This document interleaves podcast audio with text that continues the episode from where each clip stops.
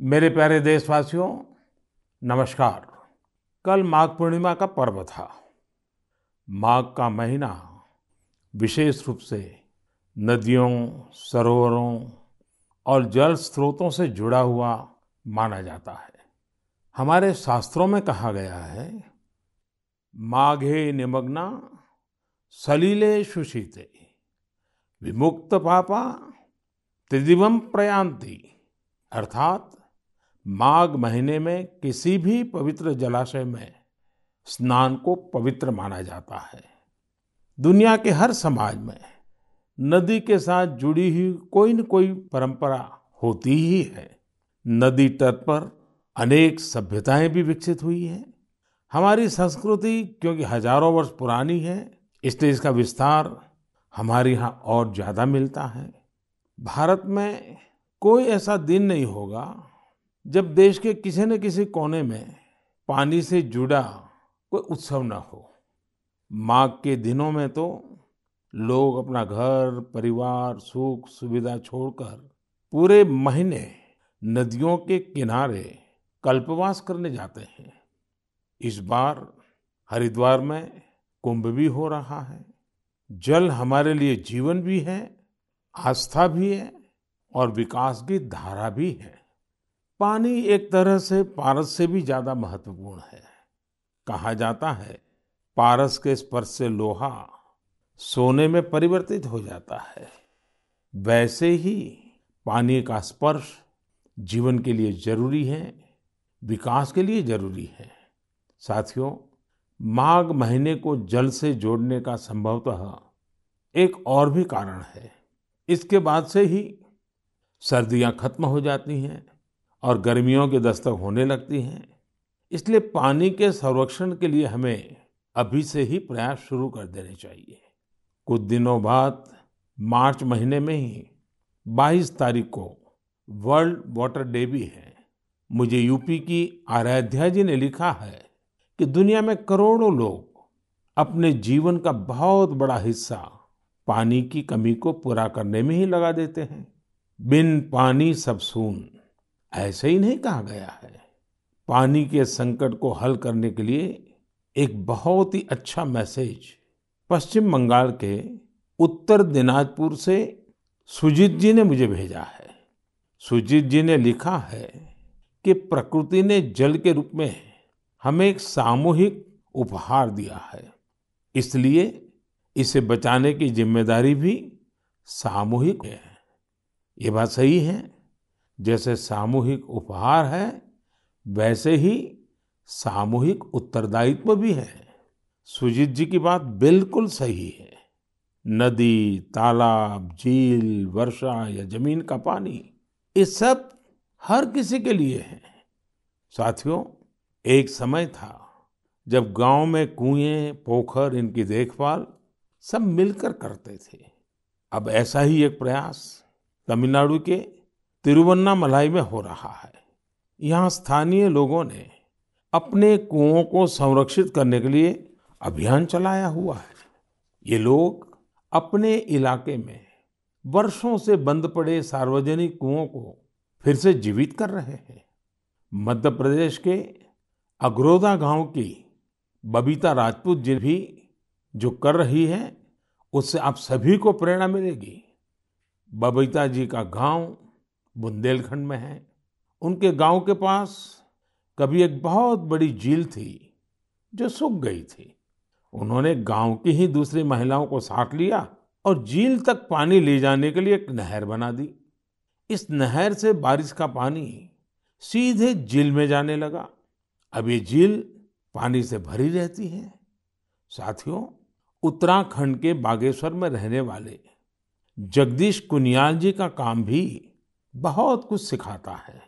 जगदीश जी का गाँव और आसपास का क्षेत्र पानी की जरूरतों के लिए एक प्राकृतिक स्रोत पर निर्भर था। लेकिन कई साल पहले ये स्रोत सूख गया।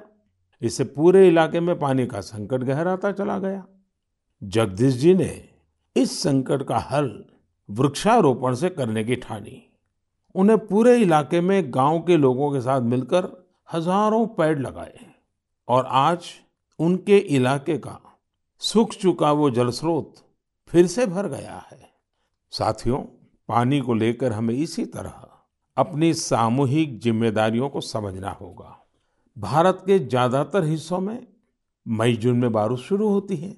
क्या हम अभी से अपने आसपास के जल स्रोतों की सफ़ाई के लिए, वर्षा जल के संचयन के लिए सौ दिन का कोई अभियान शुरू कर सकते हैं?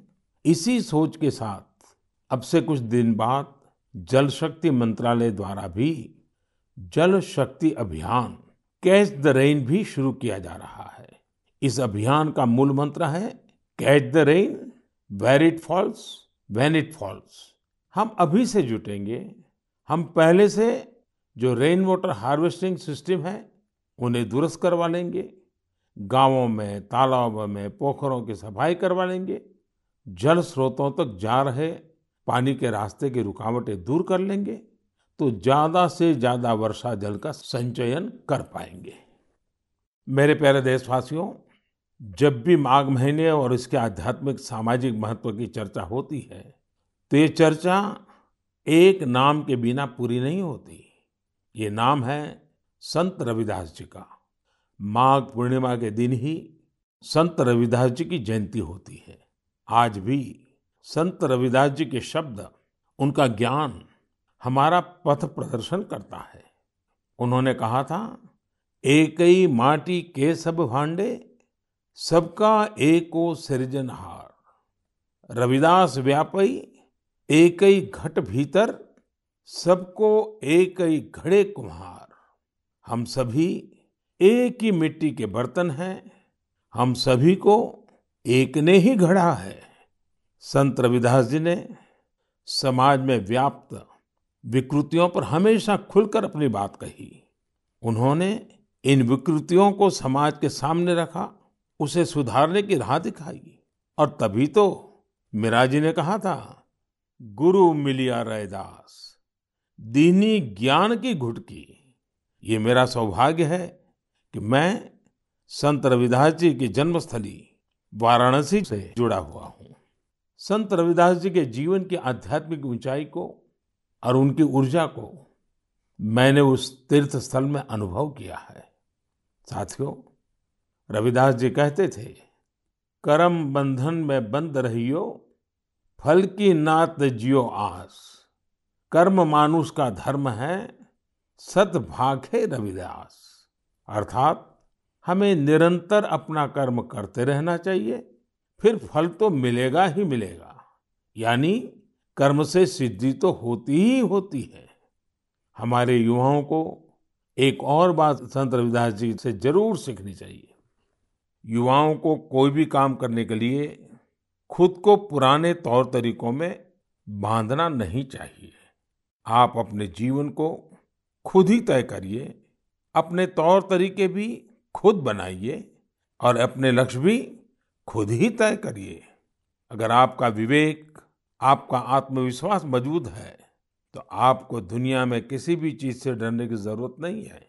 मैं ऐसा इसलिए कहता हूँ क्योंकि कई बार हमारे युवा एक चली आ रही सोच के दबाव में वो काम नहीं कर पाते जो करना वाकई उन्हें पसंद होता है। इसलिए आपको कभी भी नया सोचने, नया करने में संकोच नहीं करना चाहिए। इसी तरह संत रविदास जी ने एक और महत्वपूर्ण संदेश दिया है। ये संदेश है, अपने पैरों पर खड़ा होना। हम अपने सपनों के लिए किसी दूसरे पर निर्भर रहें, ये बिल्कुल ठीक नहीं है। जो जैसा है, वैसा चलता रहे।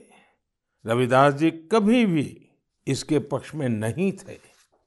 और आज हम देखते हैं कि देश का युवा भी इस सोच के पक्ष में बिल्कुल नहीं है। आज जब मैं देश के युवाओं में इनोवेटिव स्पिरिट देखता हूँ तो मुझे लगता है कि हमारे युवाओं पर संत रविदास जी को ज़रूर गर्व होता। मेरे प्यारे देशवासियों, आज नेशनल साइंस डे भी है। आज का दिन भारत के महान वैज्ञानिक डॉक्टर सीवी रमन जी द्वारा की गई रमन इफ़ेक्ट खोज को समर्पित है। केरल से योगेश्वरन जी ने नमो ऐप पर लिखा है कि रमन इफ़ेक्ट की खोज ने पूरी विज्ञान की दिशा को बदल दिया था। इससे जुड़ा हुआ एक बहुत अच्छा संदेश मुझे नासिक के स्नेहिल जी ने भी भेजा है।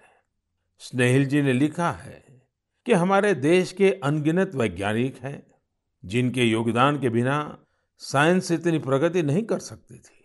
हम जैसे दुनिया के दूसरे वैज्ञानिकों के बारे में जानते हैं, वैसे ही हमें भारत के वैज्ञानिकों के बारे में भी जानना चाहिए। मैं भी मन की बात के इन श्रोताओं की बात से सहमत हूँ। मैं ज़रूर चाहूँगा कि हमारे युवा भारत के वैज्ञानिक इतिहास को, हमारे वैज्ञानिकों को जाने, समझे और खूब पढ़ें। साथियों, जब हम साइंस की बात करते हैं तो कई बार इसे लोग फिजिक्स, केमिस्ट्री या फिर लैब्स तक ही सीमित कर देते हैं। लेकिन साइंस का विस्तार तो इससे कहीं ज़्यादा है। और आत्मनिर्भर भारत अभियान में साइंस की शक्ति का बहुत योगदान भी है। हमें साइंस को लैब टू लैंड के मंत्र के साथ आगे बढ़ाना होगा। उदाहरण के तौर पर, हैदराबाद के चिंतला वेंकट रेड्डी जी हैं।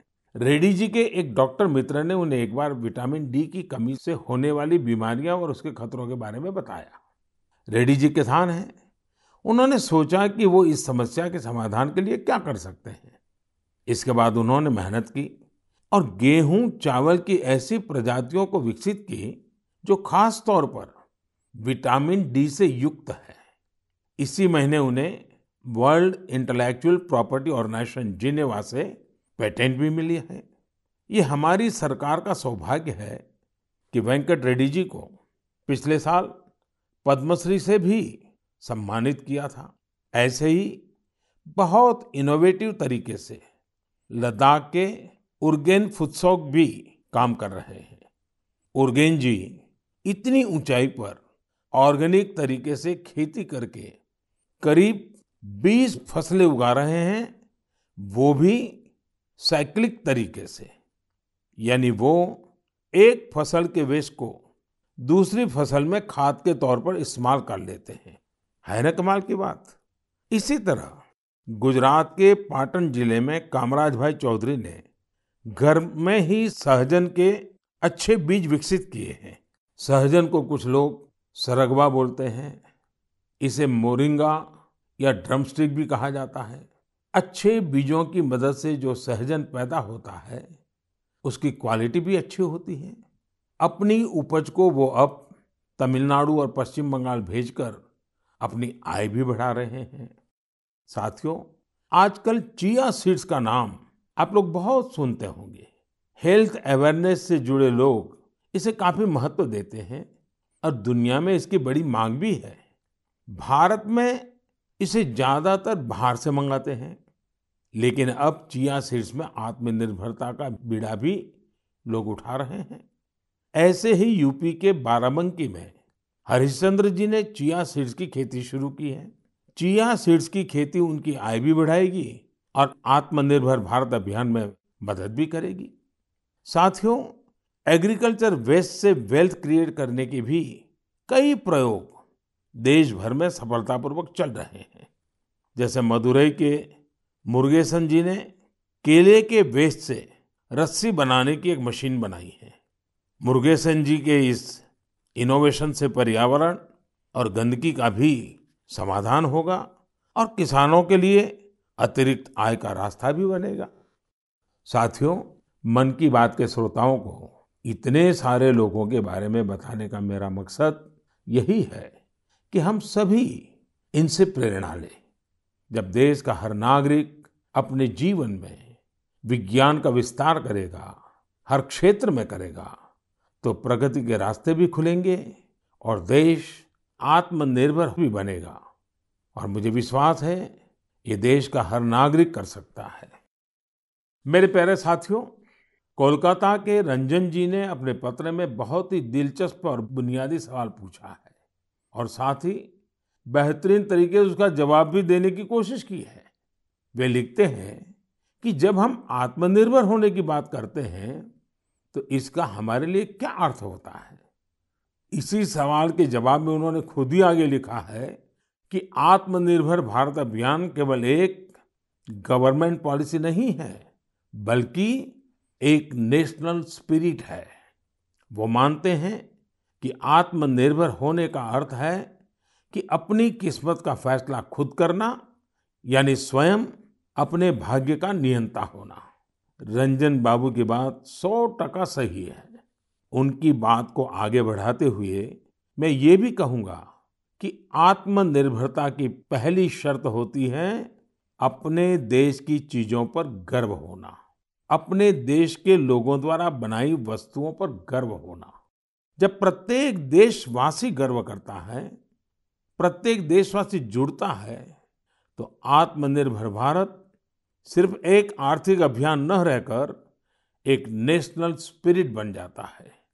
जब आसमान में हम अपने देश में बने फाइटर प्लेन तेजस को कलाबाजियाँ खाते देखते हैं, जब भारत में बने टैंक, भारत में बनी मिसाइलें हमारा गौरव बढ़ाते हैं, जब समृद्ध देशों में हम मेट्रो, ट्रेन के मेड इन इंडिया कोचेज देखते हैं जब दर्जनों देशों तक made in India corona vaccine को पहुँचते हुए देखते हैं तो हमारा माथा और ऊँचा हो जाता है। और ऐसा ही नहीं है कि बड़ी बड़ी चीज़ें ही भारत को आत्मनिर्भर बनाएगी। भारत में बने कपड़े, भारत के टैलेंटेड कारीगरों द्वारा बनाया गया हैंडीक्राफ्ट का सामान, भारत के इलेक्ट्रॉनिक उपकरण, भारत के मोबाइल, हर क्षेत्र में हमें इस गौरव को बढ़ाना होगा। जब हम इसी सोच के साथ आगे बढ़ेंगे, तभी सही मायने में आत्मनिर्भर बन पाएँगे। और साथियों, मुझे खुशी है कि आत्मनिर्भर भारत का ये मंत्र देश के गांव-गांव में पहुँच रहा है। बिहार के बेतिया में यही हुआ है, जिसके बारे में मुझे मीडिया में पढ़ने को मिला। बेतिया के रहने वाले प्रमोद जी दिल्ली में एक टेक्नीशियन के रूप में एलईडी बल्ब बनाने वाली फैक्ट्री में काम करते थे। उन्होंने इस फैक्ट्री में कार्य करने के दौरान पूरी प्रक्रिया को बहुत बारीकी से समझा, लेकिन कोरोना के दौरान प्रमोद जी को अपने घर वापस लौटना पड़ा। आप जानते हैं, लौटने के बाद प्रमोद जी ने क्या किया? उन्होंने खुद एलईडी बल्ब बनाने की एक छोटी सी यूनिट ही शुरू कर दी। उन्होंने अपने क्षेत्र के कुछ युवाओं को साथ लिया और कुछ ही महीनों में फैक्ट्री वर्कर से लेकर फैक्ट्री ओनर बनने तक का सफ़र पूरा कर दिया। वह भी अपने ही घर में रहते हुए। एक और उदाहरण है, यूपी के गढ़ मुक्तेश्वर का। गढ़ मुक्तेश्वर से श्रीमान संतोष जी ने लिखा है कि कैसे कोरोना काल में उन्होंने आपदा को अवसर में बदला। संतोष जी के पुरखे शानदार कारीगर थे, चटाई बनाने का काम करते थे। कोरोना के समय जब बाकी काम रुके तो इन लोगों ने बड़ी ऊर्जा और उत्साह के साथ चटाई बनाना शुरू किया। जल्द ही उन्हें न केवल उत्तर प्रदेश, बल्कि दूसरे राज्यों से भी चटाई के ऑर्डर मिलने शुरू हो गए। संतोष जी ने यह भी बताया है, इससे इस क्षेत्र की सैकड़ों साल पुरानी खूबसूरत कला को भी एक नई ताकत मिली है। साथियों देश भर में ऐसे कई उदाहरण हैं, जहाँ लोग आत्मनिर्भर भारत अभियान में इसी तरह अपना योगदान दे रहे हैं। आज यह एक भाव बन चुका है, जो आम जनों के दिलों में प्रवाहित हो रहा है। मेरे प्यारे देशवासियों, मैंने नमो ऐप पर गुड़गांव निवासी मयूर की एक इंटरेस्टिंग पोस्ट देखी। वे पैशनेट बर्ड वॉचर और नेचर लवर है। मयूर जी ने लिखा है कि मैं तो हरियाणा में रहता हूँ, लेकिन मैं चाहता हूँ कि आप असम के लोगों और विशेष रूप से काजीरंगा के लोगों की चर्चा करें। मुझे लगा कि मयूर जी राइनोज के बारे में बात करेंगे, जिन्हें वहाँ का गौरव कहा जाता है। लेकिन मयूर जी ने काजीरंगा में वाटरफॉल्स की संख्या में हुई बढ़ोतरी को लेकर असम के लोगों की सराहना के लिए कहा है। मैं ढूंढ रहा था कि हम वाटरफॉल्स को साधारण शब्दों में क्या कह सकते हैं।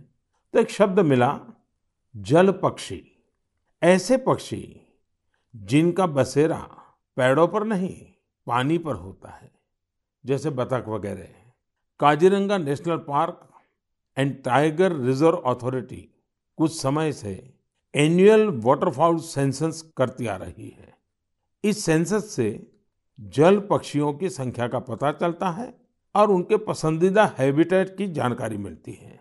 अभी दो तीन सप्ताह पहले ही सर्वे फिर हुआ है। आपको भी ये जानकर खुशी होगी कि इस बार जल पक्षियों की संख्या पिछले वर्ष की तुलना में करीब 175 प्रतिशत ज़्यादा आई है। इस सेंसस के दौरान काजीरंगा नेशनल पार्क में बर्ड्स की कुल 112 स्पीसीज को देखा गया है। इनमें से 58 स्पीसीज यूरोप, सेंट्रल एशिया और ईस्ट एशिया सहित दुनिया के विभिन्न हिस्सों से आए विंटर माइग्रेंट्स है। इसका सबसे महत्वपूर्ण कारण यह है कि यहाँ बेहतर वाटर कंजर्वेशन होने के साथ ह्यूमन इंटरफियरेंस बहुत कम है। वैसे कुछ मामलों में पॉजिटिव ह्यूमन इंटरफियरेंस भी बहुत महत्वपूर्ण होता है। असम के श्री जादव पायेंग को ही देख लीजिए। आप में से कुछ लोग उनके बारे में ज़रूर जानते होंगे। अपने कार्यों के लिए उन्हें पद्म सम्मान मिला है। श्री जादव पायेंग वो शख्स हैं जिन्होंने असम में मजुली आइलैंड में करीब 300 हेक्टेयर प्लांटेशन में अपना सक्रिय योगदान दिया है। वे वन संरक्षण के लिए काम करते रहे हैं और लोगों को प्लांटेशन एवं बायोडायवर्सिटी के कंजर्वेशन को लेकर प्रेरित करने में भी जुटे हुए हैं। साथियों, असम में हमारे मंदिर भी प्रकृति के संरक्षण में अपनी अलग ही भूमिका निभा रहे हैं। यदि आप हमारे मंदिरों को देखेंगे तो पाएँगे कि हर मंदिर के पास तालाब होता है। हजो स्थित हयाग्रीव मधेब मंदिर, सोनितपुर के नागशंकर मंदिर और गुवाहाटी में स्थित उग्रतारा टेंपल के पास इस प्रकार के कई तालाब हैं। इनका उपयोग विलुप्त होते कछुओं की प्रजातियों को बचाने के लिए किया जा रहा है। असम में कछुओं की सबसे अधिक प्रजातियाँ पाई जाती हैं। मंदिरों के ये तालाब कछुओं के संरक्षण प्रजनन और उनके बारे में प्रशिक्षण के लिए एक बेहतरीन स्थल बन सकते हैं। मेरे प्यारे देशवासियों, कुछ लोग समझते हैं कि इनोवेशन करने के लिए आपका साइंटिस्ट होना ज़रूरी है। कुछ सोचते हैं कि दूसरों को कुछ सिखाने के लिए आपका टीचर होना ज़रूरी है। इस सोच को चुनौती देने वाले व्यक्ति हमेशा सराहनीय होते हैं। अब जैसे क्या कोई किसी को सोल्जर बनने के लिए प्रशिक्षित करता है? तो क्या उसको सैनिक होना ज़रूरी है? आप सोच रहे होंगे कि हाँ ज़रूरी है। लेकिन यहाँ थोड़ा सा ट्विस्ट है। माई गॉव पर कमलकांत जी ने मीडिया की एक रिपोर्ट साझा की है, जो कुछ अलग बात कहती है। ओडिशा में अराखुड़ा में एक सज्जन है, नायक सर। वैसे तो इनका नाम सिलू नायक है, पर सब उन्हें नायक सर ही बुलाते हैं। दरअसल वे मैन ऑन अ मिशन है। वह उन युवाओं को मुफ़्त में प्रशिक्षित करते हैं, जो सेना में शामिल होना चाहते हैं। नायक सर के ऑर्गेनाइजेशन का नाम महागुरु बटालियन है। इसमें फ़िज़िकल फिटनेस से लेकर इंटरव्यूज़ तक और राइटिंग से लेकर ट्रेनिंग तक इन सभी पहलुओं के बारे में बताया जाता है। आपको यह जानकर हैरानी होगी कि उन्होंने जिन लोगों को प्रशिक्षण दिया है, उन्होंने थल सेना, जल सेना वायुसेना सीआरपीएफ, बीएसएफ ऐसे यूनिफॉर्म फोर्सेस में अपनी जगह बनाई है। वैसे आप ये जानकर भी आश्चर्य से भर जाएँगे कि सिलू नायक जी ने खुद ओडिशा पुलिस में भर्ती होने के लिए प्रयास किया था, लेकिन वो सफल नहीं हो पाए। इसके बावजूद उन्होंने अपने प्रशिक्षण के दम पर अनेक युवाओं को राष्ट्र सेवा के योग्य बनाया है। आइए हम सब मिलकर नायक सर को शुभकामना दें कि वह हमारे देश के लिए और अधिक नायकों को तैयार करें। साथियों, कभी-कभी बहुत छोटा और साधारण सा सवाल भी मन को झकझोर जाता है। ये सवाल लंबे नहीं होते हैं, बहुत सिंपल होते हैं। फिर भी वे हमें सोचने पर मजबूर कर देते हैं। कुछ दिन पहले हैदराबाद की अपर्णा रेड्डी जी ने मुझसे ऐसा ही एक सवाल पूछा। उन्होंने कहा कि आप इतने साल से पीएम है, इतने साल सीएम रहे, क्या आपको कभी लगता है कि कुछ कमी रह गई? अपर्णा जी का सवाल बहुत सहज है, लेकिन उतना ही मुश्किल भी। मैंने इस सवाल पर विचार किया और खुद से कहा, मेरी एक कमी ये रही कि मैं दुनिया की सबसे प्राचीन भाषा तमिल सीखने के लिए बहुत प्रयास नहीं कर पाया। मैं तमिल नहीं सीख पाया। यह एक ऐसी सुंदर भाषा है जो दुनिया भर में लोकप्रिय है। बहुत से लोगों ने मुझे तमिल लिटरेचर की क्वालिटी और इसमें लिखी गई कविताओं की गहराई के बारे में बहुत कुछ बताया है। भारत ऐसी अनेक भाषाओं की स्थली है जो हमारी संस्कृति और गौरव का प्रतीक है। भाषा के बारे में बात करते हुए मैं छोटी सी इंटरेस्टिंग क्लिप आप सबके साथ साझा करना चाहता हूँ। भवतां सर्वेषां हार्दं हार्दं स्वागतम् अस्ति। एकतामूर्त्याः दक्षिणतः सातपुला पर्वतमाला अस्ति। एकतामूर्त्याः वामतः विन्ध्याचलपर्वतमाला अस्ति. एकतामूर्त्याः नर्मदानदीस्य उपरि भागे वर्तते. अहम् एकतामूर्त्याः कार्यकर्ता अस्ति. सरदार वल्लभभाई पटेलः लोहा पुरुषः इति उच्यते. दरअसल, अभी जो आप सुन रहे थे, वो स्टैच्यू ऑफ़ यूनिटी पर एक गाइड संस्कृत में लोगों को सरदार पटेल की दुनिया की सबसे ऊँची प्रतिमा के बारे में बता रही है। आपको जानकर खुशी होगी कि केवड़िया में पंद्रह से ज़्यादा गाइड धारा प्रवाह संस्कृत में लोगों को गाइड करते हैं। अब मैं आपको एक और आवाज़ सुनवाता हूँ। कन्निकं प्रक्षेपकाय कान्हा ब्रह्मचारी कन्दुकं प्रक्षिप्तवान् तदा तदा अखिलेश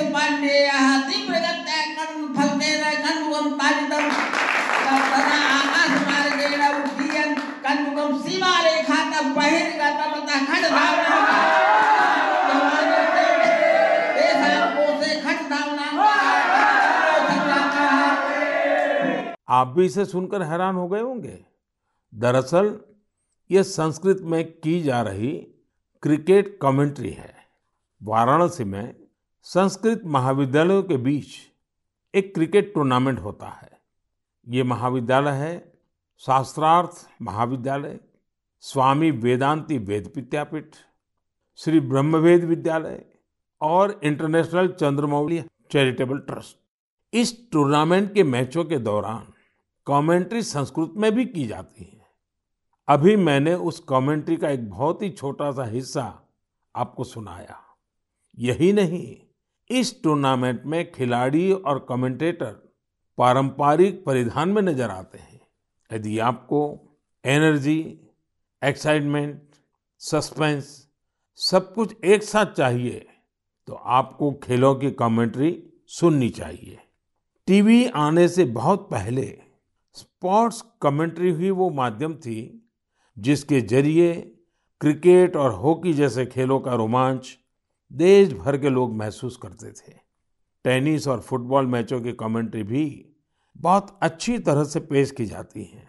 हमने देखा है कि जिन खेलों में कमेंट्री समृद्ध है, उनका प्रचार प्रसार बहुत तेज़ी से होता है।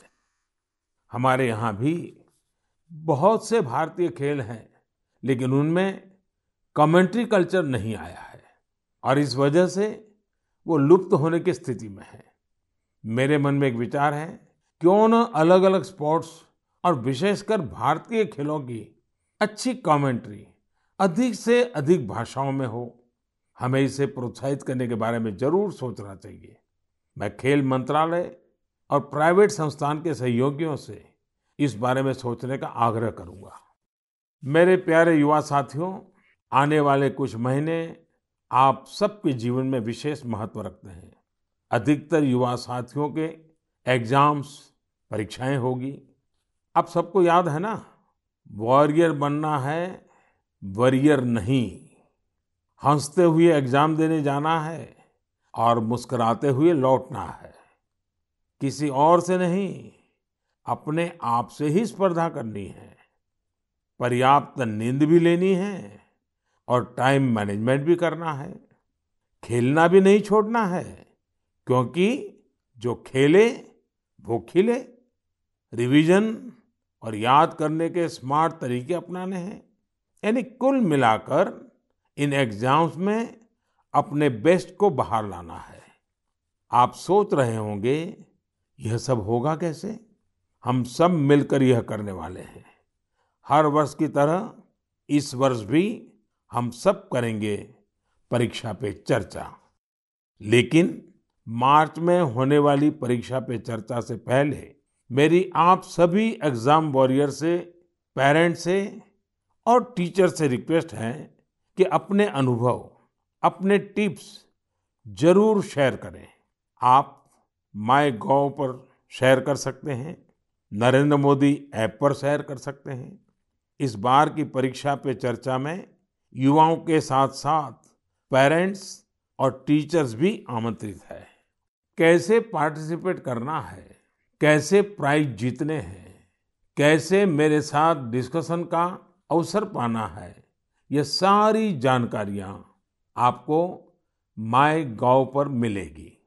अब तक एक लाख से अधिक विद्यार्थी, करीब चालीस हज़ार पेरेंट्स और तकरीबन दस हज़ार टीचर भाग ले चुके हैं। आप भी आज ही पार्टिसिपेट कीजिए। इस कोरोना के समय में मैंने कुछ समय निकालकर एग्ज़ाम वॉरियर बुक में भी कई नए मंत्र जोड़ दिए हैं। अब इसमें पेरेंट्स के लिए भी कुछ मंत्र ऐड किए गए हैं। इन मंत्रों से जुड़ी ढेर सारी interesting activities Narendra Modi app पर दी हुई है। जो आपके अंदर के एग्ज़ाम वॉरियर को इग्नाइट करने में मदद करेगी। आप इनको ज़रूर ट्राई करके देखिए। सभी युवा साथियों को आने वाली परीक्षाओं के लिए बहुत बहुत शुभकामनाएँ। मेरे प्यारे देशवासियों, मार्च का महीना हमारे फाइनेंशियल ईयर का आखिरी महीना भी होता है। इसलिए आप में से बहुत से लोगों के लिए काफ़ी व्यस्तता भी रहेगी। अब जिस तरह से देश में आर्थिक गतिविधियाँ तेज हो रही हैं, उससे हमारे व्यापारी और उद्यमी साथियों की व्यस्तता भी बहुत बढ़ रही है। इन सारे कार्यों के बीच हमें कोरोना से सावधानी कम नहीं करनी है। आप सब स्वस्थ रहेंगे, खुश रहेंगे, कर्तव्य पथ पर डटे रहेंगे तो देश तेज़ी से आगे बढ़ता रहेगा। आप सभी को त्योहारों की अग्रिम शुभकामनाएँ साथ साथ कोरोना के संबंध में जो भी नियमों का पालन करना है, उसमें कोई ढिलाई नहीं आनी चाहिए। बहुत बहुत धन्यवाद।